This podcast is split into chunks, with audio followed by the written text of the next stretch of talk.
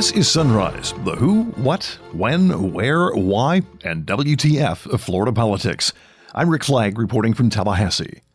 Despite objections from the business community and the state attorney general, the Florida Supreme Court says there is no legal reason for them to prevent a minimum wage amendment from appearing on the ballot next November. The battle over impeaching the president is done, and the case against Donald Trump will move to the Senate in the new year. But here in Tallahassee, the president of the Florida Senate says the drama in D.C. really won't have that much of an impact during the upcoming session. The House Speaker in Florida orders an investigation of the Moffitt Cancer Center after the CEO, a vice president, and four researchers were forced out because of money from China. Is that DeSantis or DeSanta? The governor makes three stops in the panhandle, delivering presents to victims of Hurricane Michael. It's cash to help them rebuild. We'll also have your daily calendar of events and the latest adventures of Florida Man. And now the top stories on Sunrise for Friday, December 20th. You'll get the chance to vote next year on a constitutional amendment increasing the minimum wage in Florida to 15 bucks an hour. It won't happen all at once. Florida's minimum wage now is 8.46 an hour. The amendment would raise it to 10 bucks starting in 2021. It would increase a buck a year until it reaches $15 an hour in 2026. The state attorney general's office asked the court to keep it off the ballot. Christopher Baum told the court earlier this month that the financial impact statement added to the amendment was wrong. This court held in 2007 that it has jurisdiction to issue an advisory opinion as to the validity of a financial impact statement. But during that hearing two weeks ago, Justice Charles Canady expressed doubts about blocking the amendment based on that financial impact statement because it was not part of the actual amendment. It was drafted by state economists, and backers of the amendment had absolutely nothing to do with it. For a court to act outside its jurisdiction is just just goes against the grain in a, in a, in a dramatic and fundamental way. The Florida Chamber of Commerce is not happy with the court ruling. Edie Ousley is their vice president for public affairs. We fully expected uh, this ballot measure to be confirmed, but that certainly doesn't make it a good idea. Actually, you know, this ballot measure is going to hurt the very people that its proponent uh, claims that it's going to help. But the bottom line is, Florida could very likely lose nearly half a million jobs by 2026, and we've even seen estimates that are higher than that.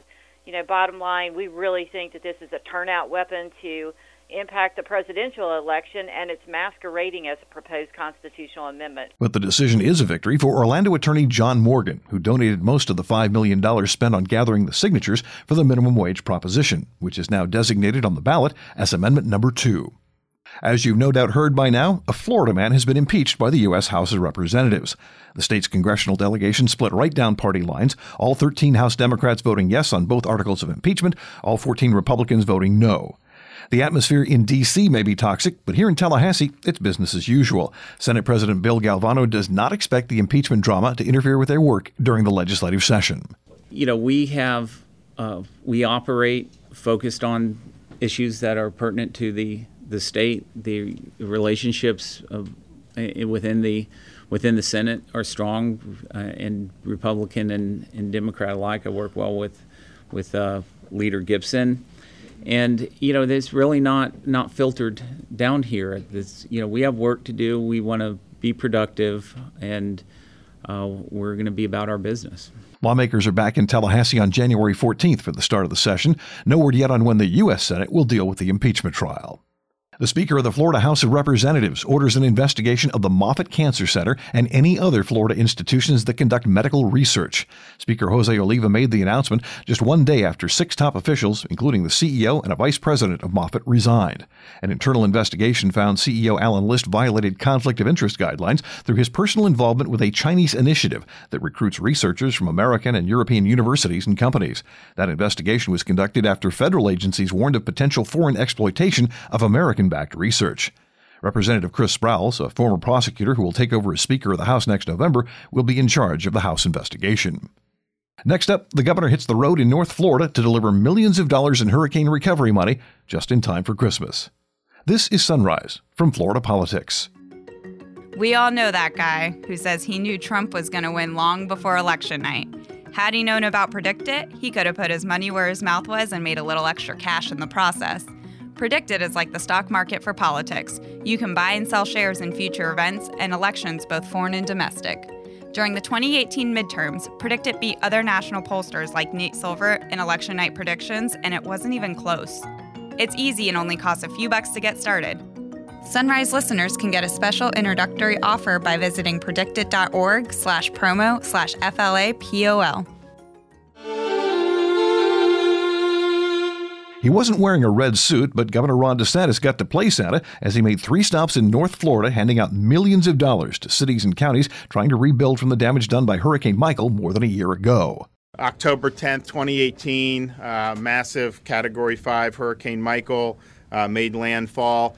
Uh, many of the people uh, who were not from this region saw the images of places like Mexico Beach, where you, know, you had massive destruction, other places in, in Panama City, uh, which was obviously very significant. Um, not as many people, I think, outside this region appreciate the way that it continued to rip through uh, the rest of the counties in Florida, counties like Gadsden, um, and even really into Georgia. Um, and so this has been a high priority item to help with the recovery but we knew that there, there was more that needed to be done. So we worked obviously hard with the administration in Washington uh, to get really an unprecedented amount of, of reimbursements. Uh, but we were also able in the legislative session to secure $25 million uh, for this Hurricane Michael State Recovery Grant Fund. Uh, we wanted to be able to make up for gaps in funding that communities would face uh, either through uh, lost revenues or operating uh, deficits. The first stop on the governor's Santa tour was Gadsden County. It's a long way from Mexico Beach where Michael came ashore, but some of the damage there just as bad. So today we're excited to be here in Gadsden County, uh, one of actually three stops today, uh, to announce that cities in Gadsden County through the Hurricane Michael State Recovery Grant Program are going to be awarded $2.4 million.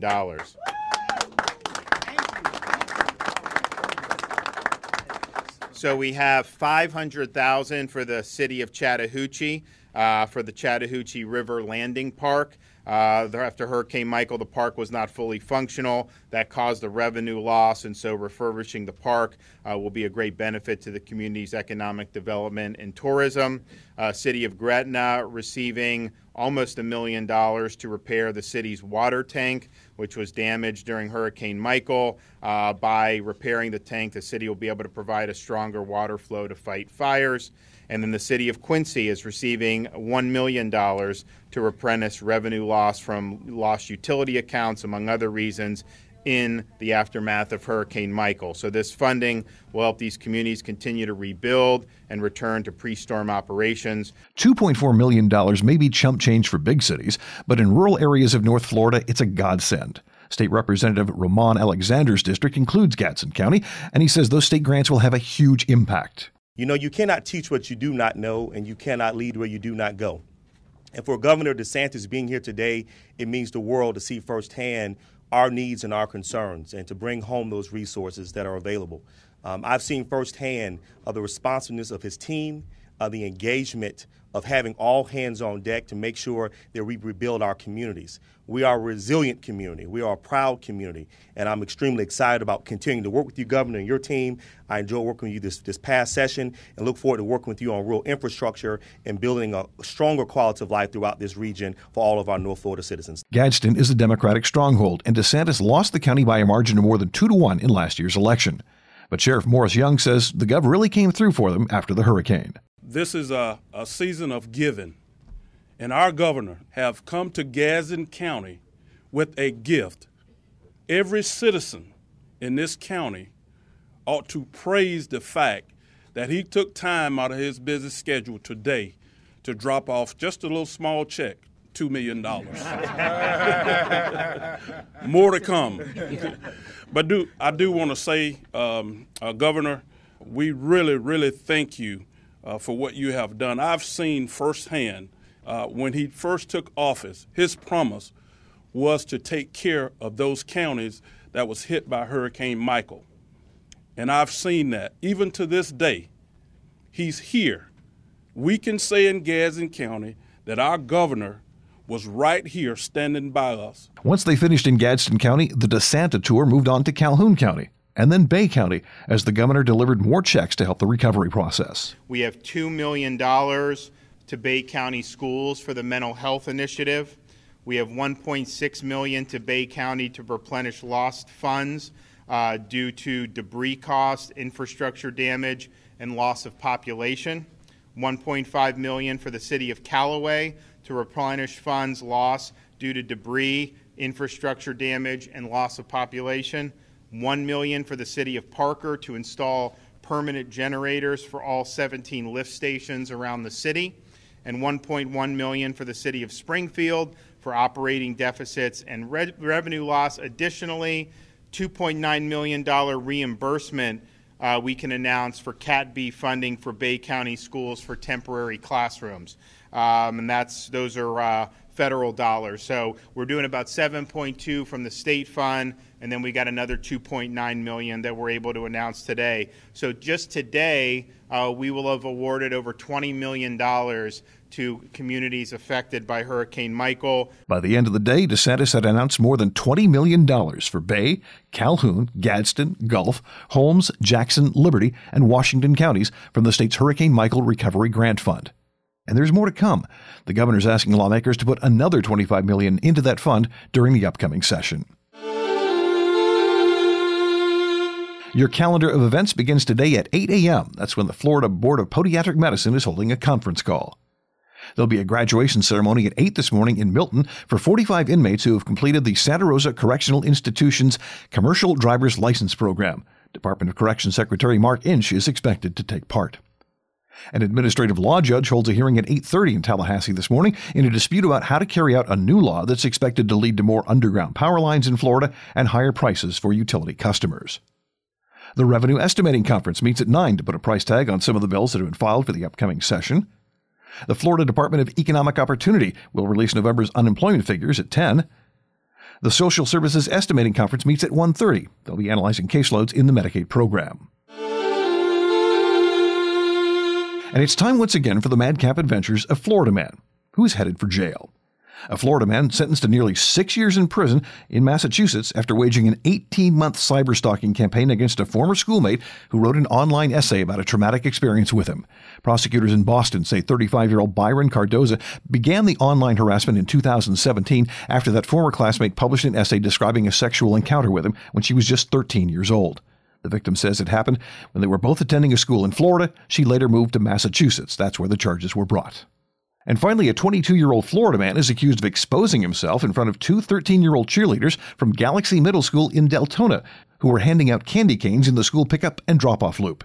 Stephen Lopez Cortina was booked on two counts of lewd and lascivious exhibition. He's also been charged with violating probation from a prior case, which also involved a charge of exposing his sexual organs.